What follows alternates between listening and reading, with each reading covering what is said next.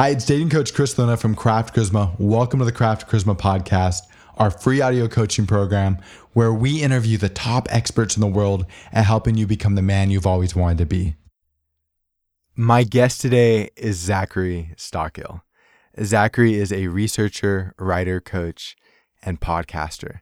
He is the founder of retroactivejealousy.com, a site that focuses on the exploration of jealousy. He's also the author of a couple books, including Overcoming Retroactive Jealousy and Everyday Joy.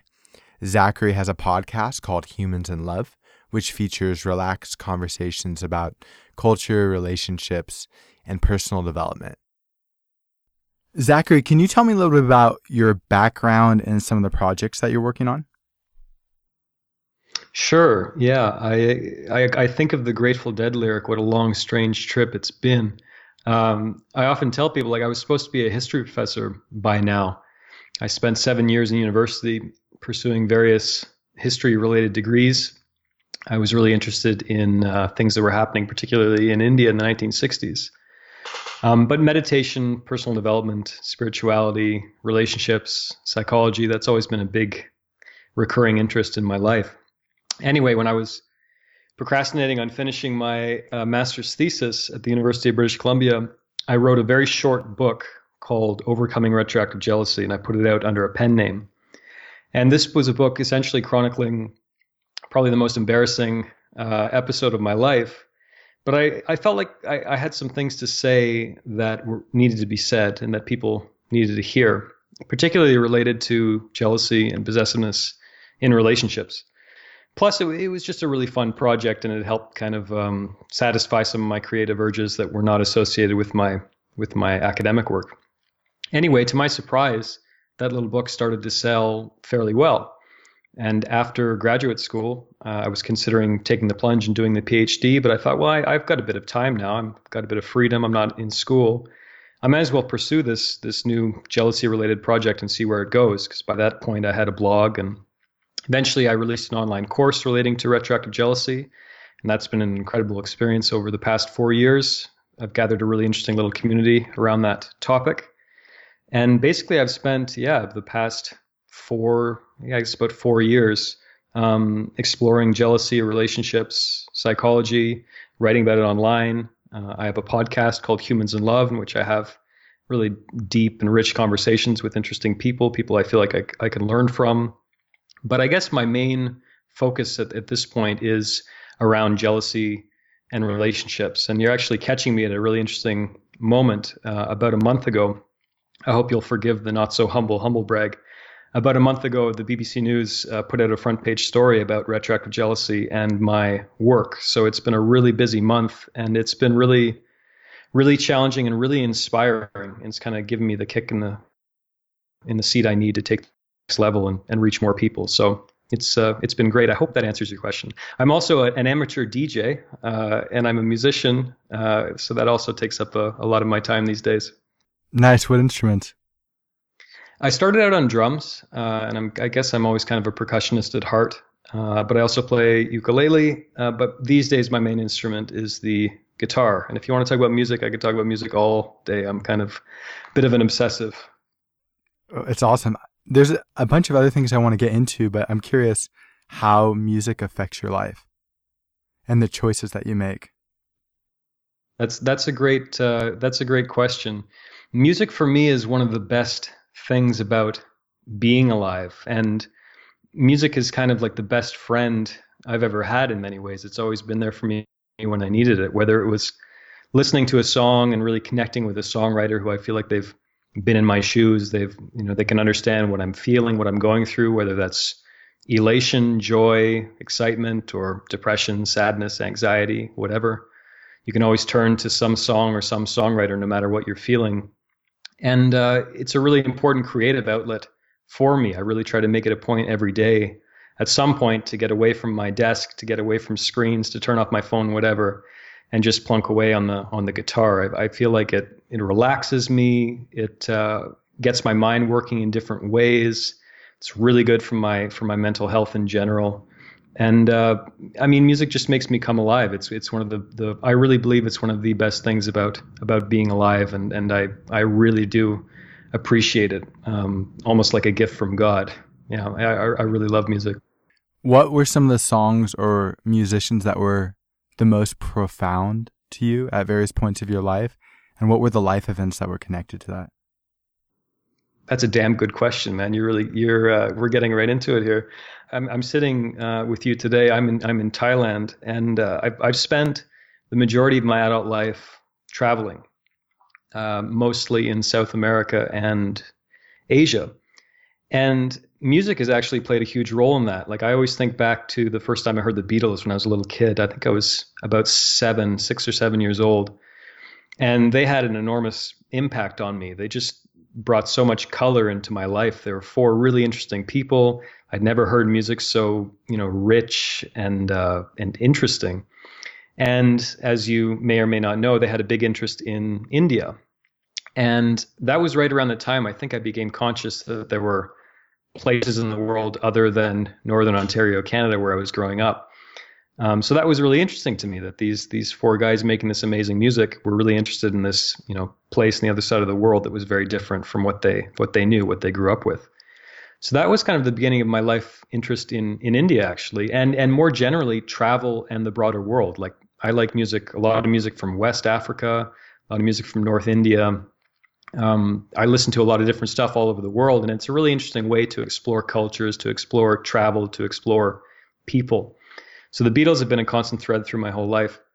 And as I got older, Leonard Cohen, the incredible Canadian songwriter and poet, he's one of those guys that's always kind of been there for me when I needed him. His poetry is exquisite. It's beautiful. It's moving. It's funny. It's very dark. And his songs are often very much the same. And he speaks about women and sings about women in a way that I really connect to, I really relate to. He's truly an admirer of women. He appreciates women. He loves women. They bring him immense joy, and he almost kind of worships them in a certain sense. And I really connect with that. I love women more than probably your average man, and Leonard does too. And just being a young man, kind of a teenager, and being aware of that possibility that you could live your life as a man that way, that was really important for me as well. Yes, I found this fascinating. You talked about retroactive jealousy. Can you explain what that is? So retroactive jealousy, it's a term that can refer to many different things. But in a nutshell, the bare bones definition is being bothered by thoughts of your partner's past relationships / sexual history. Now, many of us go through something like that when we meet someone and we fall in love. It's not so unusual. What I'm more focused on these days is something that's more akin to obsessive compulsive disorder, or what I call retroactive jealousy, OCD. Basically, people who become obsessed or fixated on their partner's past. And there's degrees of that too. There's different manifestations of that. It can be simply a kind of biochemical reaction / compulsion where your mind becomes stuck in this thought cycle that, it's the pathway to hell. It's really torturous, and you're thinking about it all the time. You're very curious about it. You approach your partner with questions, hoping that will resolve the issue. But even if you get the answer you're looking for, it's never enough. And the cycle just goes on and on and on and on. But it can also be interestingly related to genuine clashes in values, life goals, life outlook, where you look at your partner, you look at their past, and you think, okay, there is something to that old sentiment, past behavior is the best indicator of, or the most likely indicator of future behavior as well. There is something to that. If you're say I'm a hardcore Christian and I'm hooking up with someone who is, a heroin addicted porn star, whatever, well, there's probably going to be some conflicts down the line. That's an extreme example, but yeah, I'm also interested in looking at how retroactive jealousy impacts our view of our partner and our compatibility with our partner moving forward, because sometimes there can be genuine clashes in values. Not always. In fact, most of the time if someone comes to me with retroactive jealousy, I'd say 9 times out of 10, it's actually not about values. It's this kind of really obnoxious manifestation of OCD, and there's tools that they can work through it and stay in the relationship. But sometimes working through that involves coming to the conclusion that, you know what, we're not right for each other. And the past has something to do with that. Is this something that you've recognized in yourself and you wanted to explore? Or is it something you recognized in someone else? Or you read in a book, a combination of those things or something else? Like where did this idea to pursue the exploration of the subject come from? Originally, the exploration was motivated entirely by selfish reasons because I was suffering from retroactive jealousy when I was in my kind of late teens, early 20s. I met an absolutely beautiful, incredible woman. I fell deeply in love for the first time in my life. And shortly thereafter, I developed a pretty extreme, we'll say, case of retroactive jealousy. I was haunted by all these mental movies. I call them mental movies, where you take some event from your partner's past or some comment she may have made or whatever, and you paint this incredibly elaborate, you construct this incredibly elaborate mental movie around it. And you're kind of playing that movie in the background of your head most of the day, off and on. And so I was struggling with this at the extreme end of things for a while, you know, extreme curiosity about my girlfriend's past. I'd question her about it. I would act like a real idiot. I would try to shame her and all this stuff. And the kicker is, I mean, there was absolutely nothing about her past that was unusual, that was out of the ordinary whatsoever. And it was incredibly hypocritical because my past was actually far more colorful than hers, which is another issue. There's often an element of hypocrisy in this. But anyway, so I was really struggling with this at the extreme end of things. And this might sound self-serving now because I'm the owner of a website called retroactivejealousy.com. But back 10 years ago or whatever, when I was dealing with this, when I looked to find help on this topic, there was very, very, very little available. The term itself was rarely used. Most people had never even heard of it, which remains true today. And even therapists, when I'd try to talk to them, often I'd get kind of these blank stares and very empty, shallow advice like, you know, the past is the past, just move on, that sort of thing, which I found really unhelpful.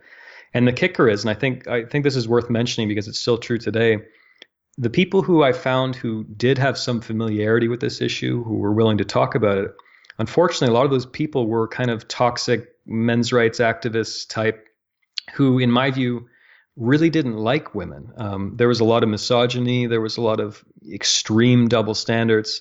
A lot of these guys, I like to say, they talk about women like they're creatures that come from another planet. Like men and women are different, absolutely, but we're not from separate galaxies. But I digress.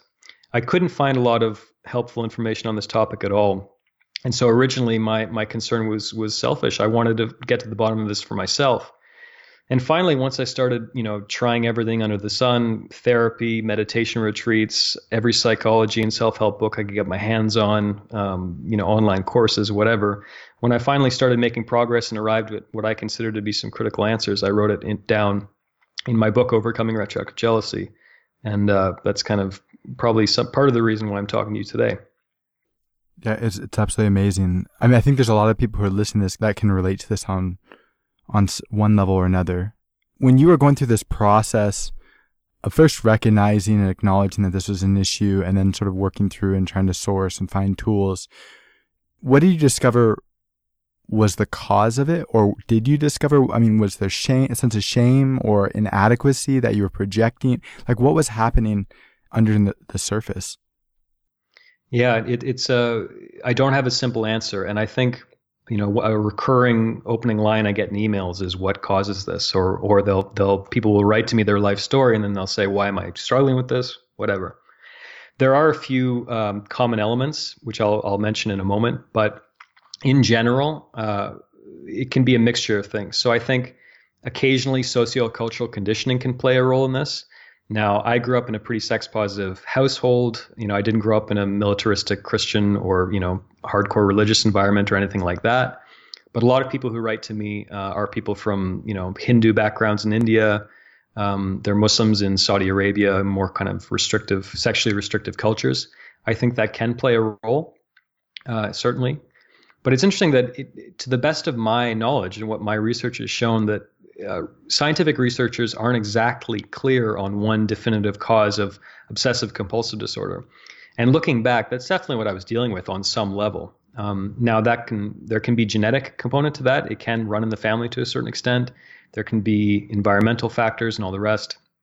But in terms of looking at retroactive jealousy specifically, I think that two absolutely common elements, which are interesting and interrelated in some ways, are one, retroactive jealousy doesn't come if you're not in love. So someone can have several casual relationships or even date women who, you know, they like, and maybe they'll even say they love them, but their heart isn't really into it. They probably won't struggle with retroactive jealousy. I was in, you know, capital L love. And this issue tends to come up, or I should say this issue, in my experience, just about only comes up when you really care, when you really love someone. And related to that is, I believe that every retroactive jealousy sufferer on some level is dealing with some pretty deep-seated insecurity. Now, some people are resistant to this when I mention it, because I get emails from lawyers and doctors and professional athletes and people, you know, people who think they have the world by the tail. And it's like, well, I'm not insecure about anything. But if you poke and prod, and if you boil it down, they're insecure about something on some level. There's some fear there. Sometimes that fear can be as simple as, I love my partner. She gives me all these good feelings. I don't want her to go away or him to go away. That can be your fear. But on a deeper level, it can be things like, you know, I don't know if I'm a really great lover. Perhaps my lover, you know, was better served by the people in her past. Or it can be something like, I haven't had as many lovers as my partner. You know, maybe I need that experience. Maybe I won't be a quote unquote real man until I go out and have sex with 20 women or whatever. There's some fear, there's some insecurity behind this, I believe, in every case of retroactive jealousy. I have two questions. The first, you've mentioned obsessive compulsive disorder a few times.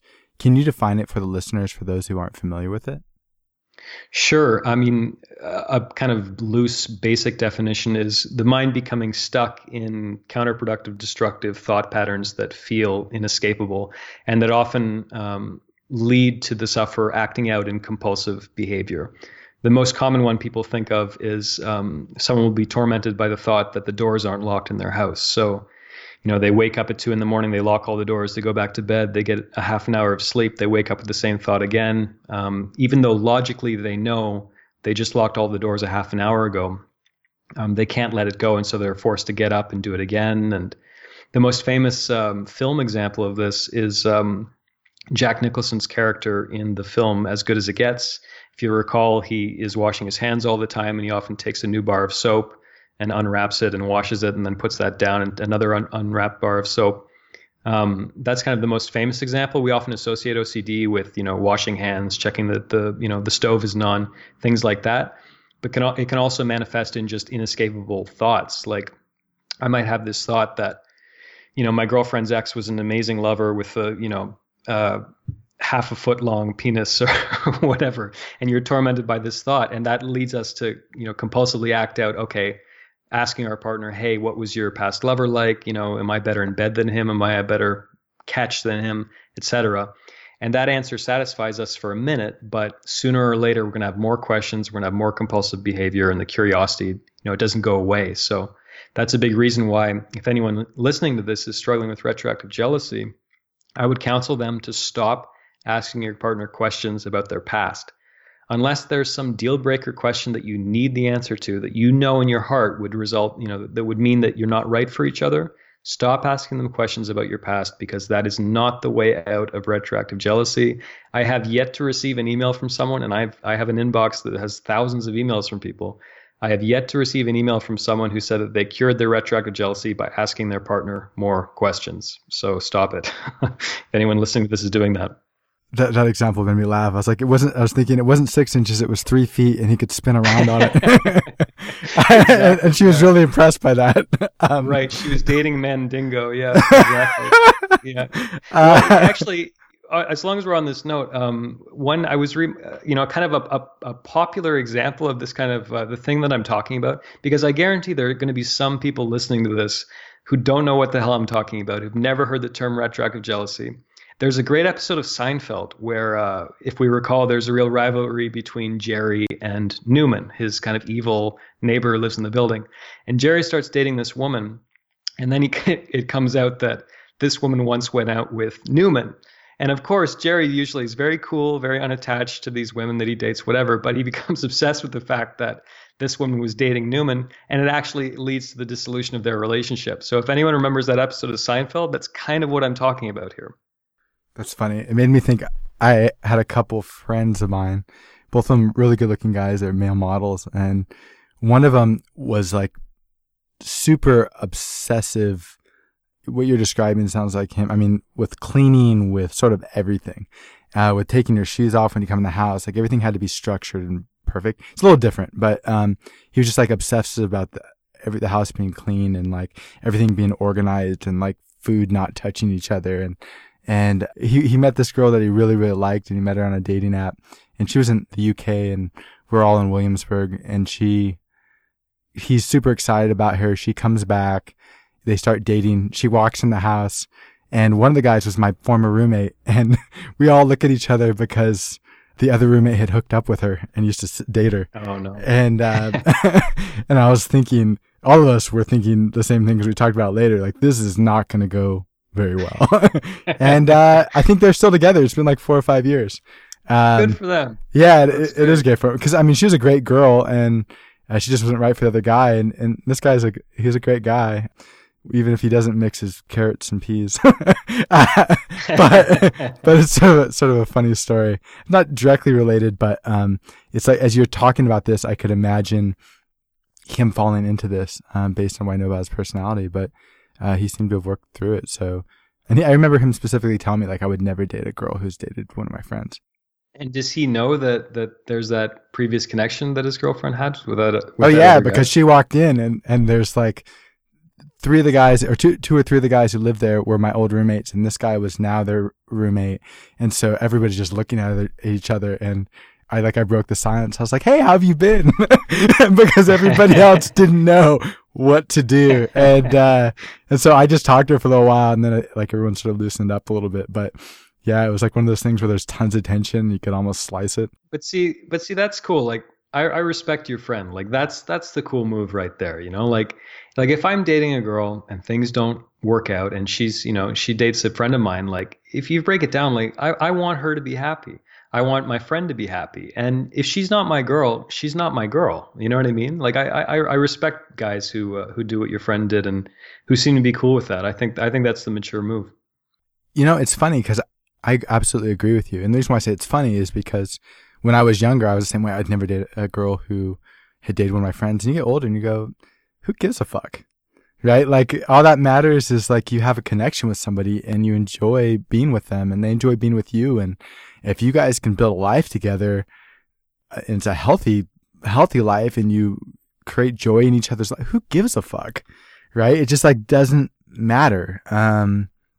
But at least for me, when I was younger, I definitely had elements of this. And as I grew older and matured, you just realize trying to build a relationship or find a partner is hard. And human beings are, they're more like used cars than new cars, right? They come in and like, I remember one of my first jobs when I was 19 was selling cars, and people would come in and they'd be like, I want this car with this many miles, and I want it in this color, and I would like this type of seat. And I'm like, hold on, let me call the used car factory. And they're like, okay. And I'm like, there's no fucking used car factory. You get it the way it is. It has however many miles it has. It has however many, like, it's whatever color it is. Like, it just, if it has a stain, like, that's just the way it is. Like, that's how human beings are. Human beings are, I mean, we come as we are, right? And yeah, either it fits or it doesn't. And just to continue this very manly car analogy, I'm shopping for a new motorcycle. And actually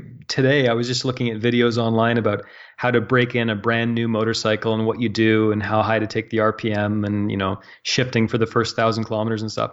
I'm watching this, I'm thinking, I just want a used one, because like someone's already done that work. It's already kind of broken in and all the rest. And I don't know about you, but the older I get, I'm kind of feeling like that with dating, you know, like I don't want to have to be the one to kind of open you up and help you overcome sexual shame and, you know, all the rest. It's like, I kind of wish, you know, someone else had done that work.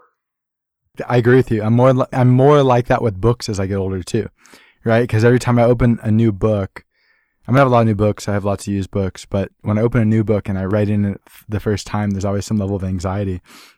A used book, like, and it's got some stains and stuff on it, I can just scribble in it and make notes, and I don't have any of those inhibitions or anxieties. And I think that's true for lots of things in my life, right? As I get older, I'm more comfortable with Well, I realized like there isn't such a thing as being perfect.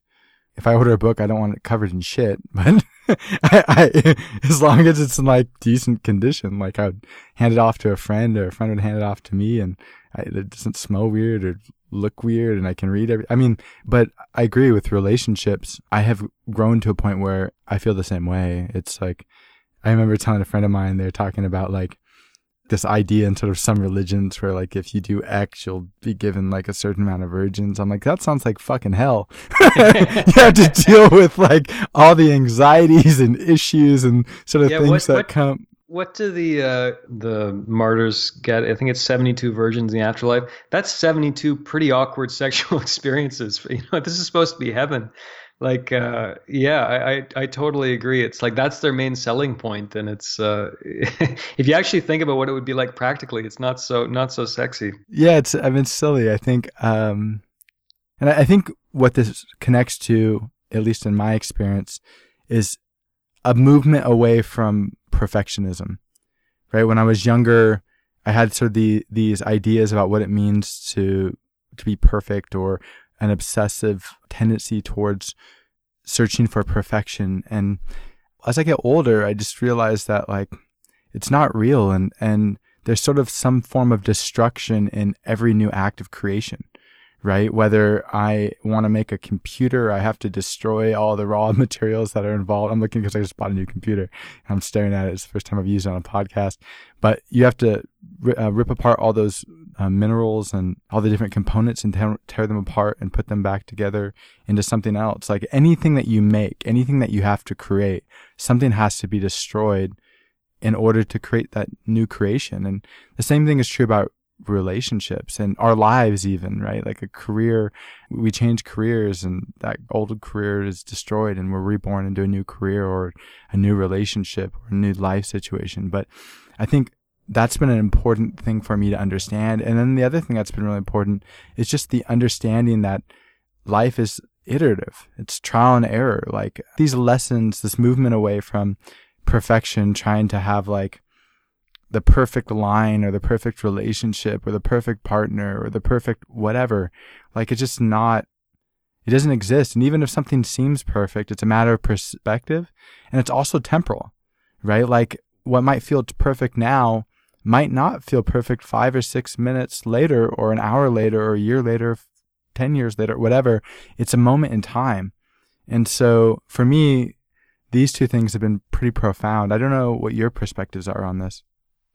No, and when I think of perfect, I think of boring, you know, and that might sound kind of trite, but you know, our impurities, our weird peccadillos, our flaws, our scars, that's what makes us interesting. That's what makes us compelling. And when we reveal those and when we're upfront about those, it makes for really quicker connections with other humans.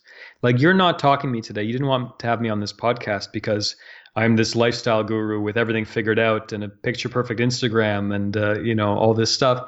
You wanted to talk to me because I'm kind of messed up, and I've decided to write and be open about that. And hopefully that makes me at least somewhat interesting. And yeah, I think perfect isn't perfect because perfect doesn't lead to growth, right? If something's perfect, if you're done, if you consider yourself, you're not a work in progress anymore, you've reached the mountaintop. I mean, I just picture a pretty boring life, right? I never want to get to that point in my life where I feel like, okay, I'm the best man I'm going to be. I'm 79 years old, and I know if I make it to 80, I won't be any better. Like, what's the reason to get out of bed in the morning? What's the reason to have conversations like this? What's the reason to read a new book? What's the reason to, you know, whatever? It's when I think of the word perfect, I think of boring. That's the first association for me. Dating coach Chris Luna here. This is the perfect time to take a quick break to talk to you about 3 simple things that you can do to dramatically change your life. First, listen to this entire podcast and then subscribe through SoundCloud, iTunes, or Stitcher. This way, you'll immediately be notified every time we share a new release. If you listen and apply the ideas we discuss on these podcasts, it will change your life forever. Second, go to craftcharisma.com, create an account, and become a member of our community. There you can read articles, listen to podcasts, watch videos, ask us questions, and document your journey in our forums. Great men don't become great on their own. All great men are members of a community, and Craft Charisma is your community. Finally, if you're serious, and I know that you are, about making massive changes to your life as quickly as possible, check out our live coaching programs on our website. Craft Charisma live programs are the fastest way to improve your dating and social life. And who knows, attend our live programs, let us get to know you, and you may end up as a member of the Craft Charisma team. Again, thank you for listening. Now back to the podcast. Your example made me think of that scene in Good Will Hunting where Robin Williams is telling, I forget his character's name, but telling Matt Damon, Will Hunting, that his wife would fart while she was sleeping, and sometimes she would wake herself up. Funny. Can I tell you a funny fact? So that's one of my favorite films. Anyone listening to this, and you as well, next time you watch that scene, you'll see the camera shaking. It's because apparently the cameraman found it so funny that he started shaking and he couldn't help himself, and they decided to leave that in the film. Yeah, I love that film and I love that scene. He was great in that film. I mean, we miss Robin Williams so much. Like, what a brave, vulnerable, moving performance that was. That's just, yeah. Talk about like raw, vulnerable masculinity. I think of his character in that film. Yeah, I mean, I agree. A few years ago, I was lucky enough to be at Tribeca, and the director, was it Gus Van Sant? Yeah. He was talking about the film, and I was in the audience, and a bunch of the cast was there. Matt Damon wasn't there, and obviously Robin Williams wasn't there, but hearing them tell the story of Matt Damon trying to make that film, because he had written it in college and he was also producing it and the star of it, and all the behind the scenes stories was really quite amazing. But you're right, Robin Williams in that film was definitely special. You were talking earlier about some of the fears that guys bring up when they contact you. When you get these emails, you might even get these calls, or maybe you meet people in person, but when these fears come up, what do you tell them to do? Wow. It changes a lot. It really varies on the person. So I'm thinking particularly of guys. I mean, there's a few things that I would suggest that are kind of just practical suggestions for a lot of these guys. One recurring theme in the lives of a lot of the guys who reach out to me and who want to connect with this stuff is their woman is their world. And, I don't mean that literally, but something pretty close to that. I mean that they've lost their connections with their guy friends. They've often lost their connections doing the things that made them interesting and sexy in the first place to their girlfriend. They've let their hobbies and interests go by the wayside. They don't have much of a social life outside of their woman. And they spend a lot of their time trying to please their woman, making themselves available to her all the time, neglecting their own needs. I mean, I told you before we started recording, I recently listened to your podcast with Dr. Robert Glover, the author of No More Mr. Nice Guy. And a lot of my clients and the people who reach out to me fit into that category where they tend to be people pleasers. And they are often men who are not really engaging with their independent side very much. So in terms of practical suggestions, I often tell them, you like exercising, you like working out, get your ass back to the gym, get back on that bicycle, keep doing the things that satisfy you in a way that your woman can't. Maintain your own interests, reconnect with your guy friends. Oh my, I sound like a broken record. I probably say this on every podcast, but in my own life, and I was a part of a men's group for a while, that was incredible, but you don't have to go that hippy dippy route if you don't want. Just make time for your guy friends, go out to the pub on a Friday night, or take a trip together or whatever. It makes you more sexy to women. It amplifies your masculine polarity, which should help to amplify her feminine polarity. It's good for the relationship. It's good for you. I guess my point is a lot of these guys, I think part of their fear is associated with losing their woman because their woman is their whole world.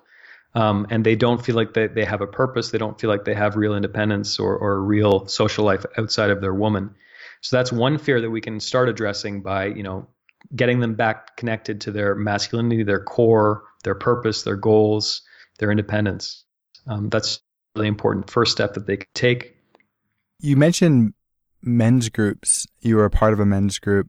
What men's group were you a part of, and what did you do in your men's group, and how did that help you through whatever issues you felt like you were going through at that time? Let's start with that. No, that's a great question, and it's directly related to retroactive jealousy because I really credit that space for helping me work through some of these issues, particularly related to my retroactive jealousy. I was in a men's group when I lived in Vancouver. That was 5 or 6 years ago, something like that, yeah. And it was great. It was, you know, I was in my mid-20s at the time. There was a guy in his early 20s, and the oldest member of our group was, I think, in his mid-60s. So there was a real range of life experiences in that group. And basically, we would meet at someone's house every couple of weeks and be really open and really honest and really vulnerable and talk about our shit. You know, we would talk about our issues. We would talk about the challenges we're having in our relationships. Some of the guys would talk about the fact that, you know, their wife didn't want to have sex with them anymore. I would talk about my weird jealousy and I would try to intellectualize it and you know, really try to get to the bottom of it. It was a really safe, you know, I hate that term safe space, but this is one situation in which it, you know, it felt like a genuinely safe, open, welcoming space. And I don't know about you, but there's something that happens to me, you know, like I consider myself a real lover of women. I love being around women. I've always had close female friends and I just love women energy. But there's something special that happens when you're in a space, you know, with guys, when you're connecting with other men, in a way that is not just going out to the bar on a Friday night and getting drunk, in a way that, you know, let's talk about our feelings, you know, let's own our shit, let's work and support each other to become better men. That was very liberating for me. And that was a real, you know, it was very important for me to feel safe and supported in that space and really, you know, vulnerable. And I think sometimes guys have the wrong idea when they think about men's groups or men's work.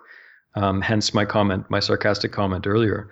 I think a lot of people associate it with, you know, taking off your shirt and singing Kumbaya and getting naked in the forest together. And while there are certainly men's groups that fit into those stereotypes, you know, any kind of men's group you want to set up, I would say, as long as it's regular and consistent, can be tremendous. And of course, as long as you have the right mix of guys in there, but just have a space, you know, with other guys in your area or friends you trust where it's like, we're setting this space. There's no girls allowed. You can put a sign on the door if you want. And we're going to talk about our lives in a real way. And we're not going to try to be macho and posturing and trying to puff ourselves up and pretending like, you know, we're the most alpha guy in the room. And, you know, none of that shit. Let's talk about what's important. Let's talk about our lives. I found it incredibly, incredibly helpful. And I think I'm going to try to get back into one pretty soon, actually. Yeah, I've started doing men's work and I've got involved with one group and I'm about to get involved with the second. Actually, right before this podcast, I was emailing one of the guys from another group, and I think there's a lot to be gained there. And it's funny because I had an intern who is struggling with some stuff, and I suggested that he get involved with the men's group, and he goes, you know, but does that really make sense? Like, do I need to be around other men? Shouldn't I be around more women? Because what I want to do is lose my virginity. Yeah, don't join a men's group. But I mean, for him, I think it makes sense because he is dealing with some deeper issues that are inhibiting his ability to be present and connect with the people around him. And he doesn't see that right now. He just sees pretty girls and like, why can't I connect with them? And yeah, see, that's a tricky one because if he was my friend, I would almost tell him, be clear with like, make some female friends, make it really clear that you're not trying to have sex with them. So you avoid the whole friend zone, that situation, and get them to open up. Like, what is it like dating guys? You know, like, what do you like? What do you don't like? What does that guy do for you? How was your date last Thursday? If you meet really cool, particularly older women friends, they can be really, really helpful. But I hope his challenge has been solved. We're working on it. He's, he's interning so that he can take our next upcoming class, and he's doing a great job, and we'll get him to where he needs to go. But I mean, these are definitely they're complicated issues, right? Because on the one hand, there's this like these technical things, like how do you start a conversation, how do you approach somebody, how do you touch somebody, how do you create sexual tension, when do you follow up with somebody, and a lot of these things should be instinctive, but oftentimes they might not be, and so we have to teach people those things. But then the more important part is the emotional component, right? And you're talking about with retroactive jealousy, how these things, even though you were able to get into a relationship, how it damaged the relationship. And sometimes it's these internal issues, these emotional traumas that are affecting guys and they don't even realize. I had a call the other day with this guy and he was just so angry. And it was going to be hard for him to take the class until he did some of the emotional work. And so I told him, hey, man, I want you to download a meditation app. I want you to listen to it. I want you to read a couple books, and then, like, let's chat. Smoke a joint, brother. And then come to the yeah, I mean, well, I want him to be fully conscious, right, when we're interacting, but I get what you're saying. But he was just so angry. He was getting stuck earlier in the process, and that would just sort of increase his level of anger and frustration and resentment. And it's not until he deals with some of the internal things that he's going to be able to connect with people. Or if he does, it's going to be a person who's in a pretty bad place, and that has the potential to just create more traumas. Do you see where I'm going with this? That's huge. Yeah, it's like you can figure out how to be attractive, but depending on your, you know, what I would call your soul or your spiritual essence or whatever, are you sure that you're going to be attracting the right people, right? It's like, because if you attract the wrong type of person, you know, they might validate you on some level, might pump up your ego a bit, but goddamn, that could be way more trouble than it's worth, you know? Like, yeah, absolutely. For the guys who are listening to this, I mean, since we're on this idea of sort of emotional issues, if someone's having issues with the jealousy, how do they recognize that's a problem for them? I think, I think one thing that can be helpful, and hopefully it's, you know, I say talk to your friends, just as a first step. So again, it comes back to this idea, particularly for guys listening to this, like, do you have even at least one relatively conscious, emotionally aware friend that you can talk to, like, just to get a sense of, I hate to use the term, is this normal? But, you know, talk to someone you trust to get a sense of, like, you know, is what I'm dealing with out of the ordinary? Should I be going to a therapist or something to get help with this? Or is this, you know, a part of the growing pain of being a young guy in the world? Like, have you dealt with this as well? And if so, how did you do it? How do you see it now? That kind of thing. That can be a great first step. But yeah, I think in terms of just assessing, like, you know, is this a real issue for me? Yeah, for the first step I would recommend is that. And then ask yourself, to what extent is this problem robbing me of my ability to be happy? Because you might actually be surprised by the answer. Like, you might think that jealousy is a relatively small issue in your life, but think about what else it's coloring. Think of it, you know, if you are dealing with these thoughts, if you're dealing with these compulsions, and then you might take it out on your parents, for example, or someone at work, or, you know, you might be losing focus, or you don't have the physical energy to exercise and take care of your body because you were up last night with these thoughts and you know, obsessive compulsions, whatever. Try to get an assessment and try to evaluate how much it's taking away of your ability to be happy in general in your life. And I often describe dealing with extreme jealousy as almost like driving a car, because we love car analogies in this podcast, apparently. Almost like driving a car with one foot on the brake at all times. Now, any mechanic will tell you that's terrible for your engine. Cars weren't built that way. And you're never going to really experience the freedom of the open road, you know, experience the freedom of letting go and really being vulnerable and just deciding to say, to hell with it. I'm going to be happy. I'm going to, you know, jump into the messiness and the imperfection that is life, because you're always holding back a little. You know, there's always a little part of you that's holding back. There's always a part of, but I don't want to live my life that way. And I think that most guys, if they're being honest with themselves, they don't want to live their lives that way either. So yes, talk to a friend and then really evaluate how much is this taking away from my ability to be happy in general in my life. So if somebody establishes that it is taking a lot away from their life, what should they do next? It depends on the type of jealousy, but I would say in particular for retroactive jealousy sufferers, you know, this is by no means a novel concept. You mentioned it already. Meditation can be really, really important. And I know it's, you know, 2018, it's very trendy to say that, but I can tell you from my own personal experience in my life and from the experience of hundreds of students taking my online course, when you establish some kind of regular meditation routine, it does something really important, which is, if it's a good meditation routine, it teaches you to stay separate from your thoughts, or to de-identify or disidentify from your thoughts. So often when we have a thought, we kind of take ownership of it. We think that, you know, on some level, we imagine it to be permanent. It can often, we attach labels to it, like this thought is threatening or disgusting or depressing or whatever. You know, we throw all kinds of meaning and significance at this thought, and we kind of absorb it as part of our identity. One idea I talk about a lot, and an idea that meditation really helps to reinforce, is this idea that our thoughts are more like clouds passing overhead in the sky. So if you have a good meditation routine, you can compare it to, you know, lying on your back in the park on a sunny day, watching clouds float by overhead. So one cloud might come along and it might be a thundercloud and it might look dark and black and ominous and it might freak you out a little bit. But sooner or later, that cloud's going to fade. And if you don't attach all kinds of meaning and significance to that thought, if you let it just be a thought passing overhead in the sky, if you learn that your identity is not dependent, it's not necessarily related to that thought, it really helps you, in general, letting go of all the baggage and all the unwanted thoughts in general. So some kind of mindfulness meditation routine, just as a very quick first step for retroactive jealousy sufferers, I think can be really very powerful. There's an app called Calm, which is very good. I'm sure a lot of people are familiar with the app Headspace. But in my view, it doesn't really matter which of those you try. Like I have a guided meditation on YouTube you can look at for free. But it doesn't really matter what you try as long as you're consistent with it. So as a baby step, I think that's something that people can start doing right now if they're dealing with this. Maybe we can put a link to your guided meditation in the description of this podcast. Yeah, sure. I know for myself, I actually use Calm every single day. It's almost the first thing I do every morning. Every once in a while, I'll have to run to a meeting and I'll do it in the Uber on the way there. And then I also have Headspace. And Headspace, I don't do every day. I try to do before I go to bed or sometime in the afternoon. But I find guided meditation incredibly helpful. There's some other tools that have been really useful for me. But I'm curious, what is your practice? Do you use one of those apps or do you do something else? Like, when do you meditate? What is that like for you? How long do you meditate for?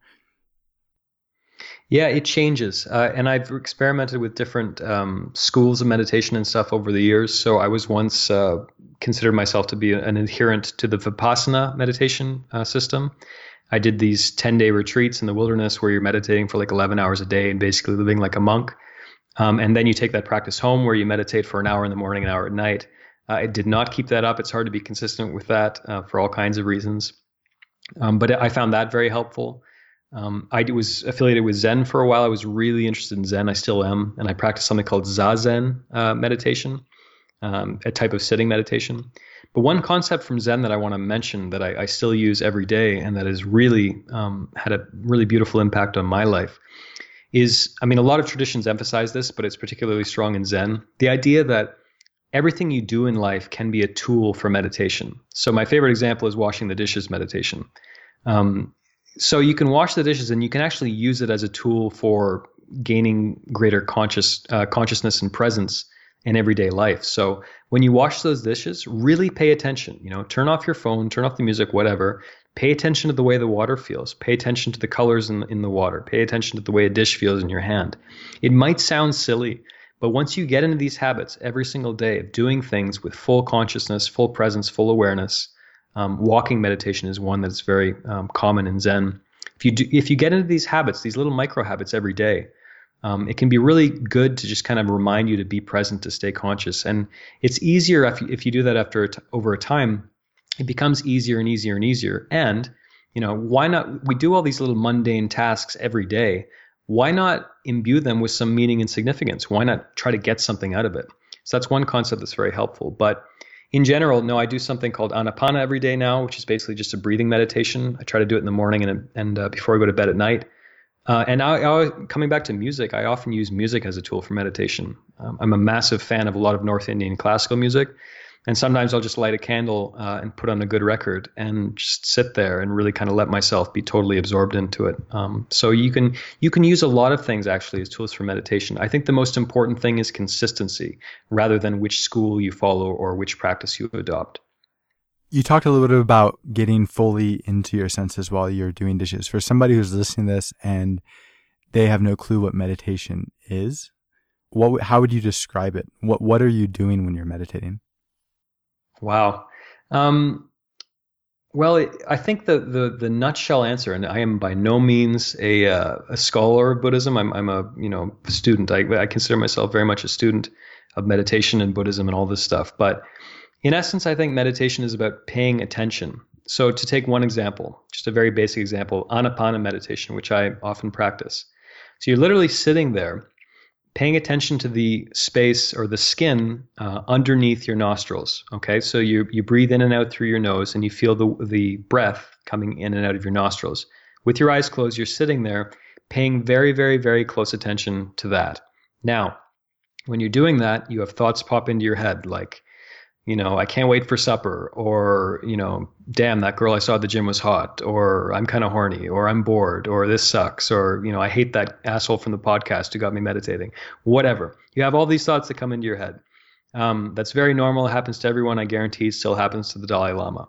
The point is to bring yourself back to your breath, bring yourself back to your process. You know, bring yourself back to the meditation process. Now, why do that? Someone who has no experience with this, it's like, what the hell is the point of that? Our minds are like, you know, Buddhists like to call it the monkey mind. Our mind is always racing, always dealing with all kinds of incoming thoughts and worries and anxieties and desires. And it's like, if you actually sit and pay attention to your thoughts for a minute, if you've never done it before, I encourage you to do it. It's a trip, man. Like you have all kinds of thoughts coming in all the time. It's like the worst Twitter feed in the world, just bombarding you with nonsense and ego and you know, desires and all this stuff, and mixed in with some beautiful things as well. The point is, our minds are racing a mile a minute all the time, especially in our modern world. I mean, you live in New York City, right? Our minds are kind of like New York City, just busy and horns going everywhere and advertisements, and it's never ending. So meditation is about bringing our attention back to the present moment, bring our attention away from the monkey mind, away from our constant thoughts, and back to what's really going on in the present moment. And the effect this often has is some kind of calm and you know, mental equanimity and often mental clarity. Now, I almost hesitate to say that because I think it's important to approach meditation without expectation. Like, I think it's a misconception that meditation, you know, is always these Zen people who have got it all figured out and you know, it's always peaceful. Absolutely not. I've had some hellish meditation sessions because if you do this long enough, you know, the really dark stuff from the back of your mind, you know, can't help but bubble up to the surface. But the most important thing is it gets your mind, it starts to break the cycle of endless noise, endless information, bring yourself back to the present moment. And you'll find that life is a hell of a lot better in the present moment. You know, a comparison I like to say is, okay, what are some of the most popular activities in the world, all over the world? Okay, a couple of them, sex and sports. Now, why are these things so popular and so universal? Well, there's lots of reasons. You know, sex, we're all designed to procreate and we're all horny and, you know, all the rest. Sports, well, sports is fun and it's about, you know, a masculine search for freedom and breaking free of restrictions and, you know, all the rest. Okay, fine. But if you dig deeper into that, you'll find that most of the world's most popular practices and activities are things that allow you to become very, very present. If you're having a beautiful lovemaking session, you're not thinking about your taxes and that thing you have to get done at work tomorrow and, you know, the asshole will cut you off in traffic. You're very, very present. You're totally in the moment. And if you're an athlete or if you've ever played any kind of sport, it's very much the same thing. You know, if you're, you know, I used to play hockey. Like if you're on the ice in a good game and you're actually engaged, like the outside world doesn't matter at all. Nothing matters except, you know, the puck and the way that it's moving, and nothing matters except that game. You're very, very, very present. Meditation is about bringing us in some ways back to that state because life is so much better in the present moment. I had a client the other day, I was on the phone with him and we were talking about, in past calls and past sessions, he had talked about how he was dealing with some traumas, and we recognized them and recognized certain patterns, including some patterns that were tied to nice guy syndrome. But he used to be a race car driver, and after I gave him a great example. Yeah, I gave him a couple of books on meditation and had him start meditating. He realized that one of the reasons he liked to race cars is because it's a life and death situation, and he has to be fully present. And on this idea of presence, one of the things that I've learned is just like not to react to the past and not react to the future. When I say the future, it's expectations that I have for myself or that I think that other people have for me or society or predetermined outcomes that I think that I should achieve or get. And I try to explain to this guys when I'm teaching them to approach women and talk to women. And I'm like, when you're aware, when you're present, you'll pick up nuanced things that will tell you, not only will you connect more, it will tell you what to do next. But going back to this idea of reacting to the past, I mean, that really connects to what we were talking about earlier about retroactive jealousy, right? If you're constantly reacting to the past and you're not in the present moment, then you are going to come off as disconnected, and that disconnection is going to manifest in a myriad of ways that probably are not going to be healthy for the relationship. Absolutely. Absolutely. And in particular, I assume that the majority of your clients are men. Nothing in my experience, just about nothing is sexier to a woman than your total presence. I mean, that's a comment I've received from a lot of women. Like, they feel like when I'm talking to them, when I'm on a date or when I meet them or whatever, I'm right here, right now.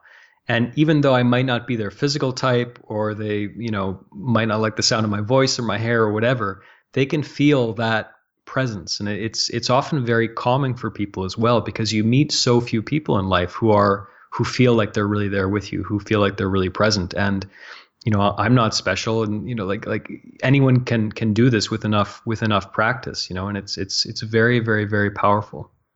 Zachary, this has been absolutely incredible. I'm going to wrap this up because I know we are constrained on time, but thank you for talking to me. It's been a pleasure. And if you're listening to this and you want to learn more about Zachary and some of the things that he does, including his podcast and his books, we're going to post some links on the description of this podcast and on the Craft Charisma website so you can find out about him more easily. Thank you so much for taking the time to talk with me. This was a pleasure. Thank you, Chris. It's dating coach Chris Luna here. Thank you so much for taking the time to listen. And we absolutely love making this podcast. We make this podcast for you. So if there's somebody that you want on the show, let me know. I will yell, scream, stand in front of their house, do everything I do to get them on the show for you. Also, don't hesitate to follow the podcast on SoundCloud and iTunes and Stitcher. You can also give us a shout out through social media, Facebook, Twitter, share it with your friends. And lastly, go to the Craft Charisma website and create an account. There you can talk about the podcast and communicate with me directly. So thank you again for taking time to listen. You will hear again from me soon.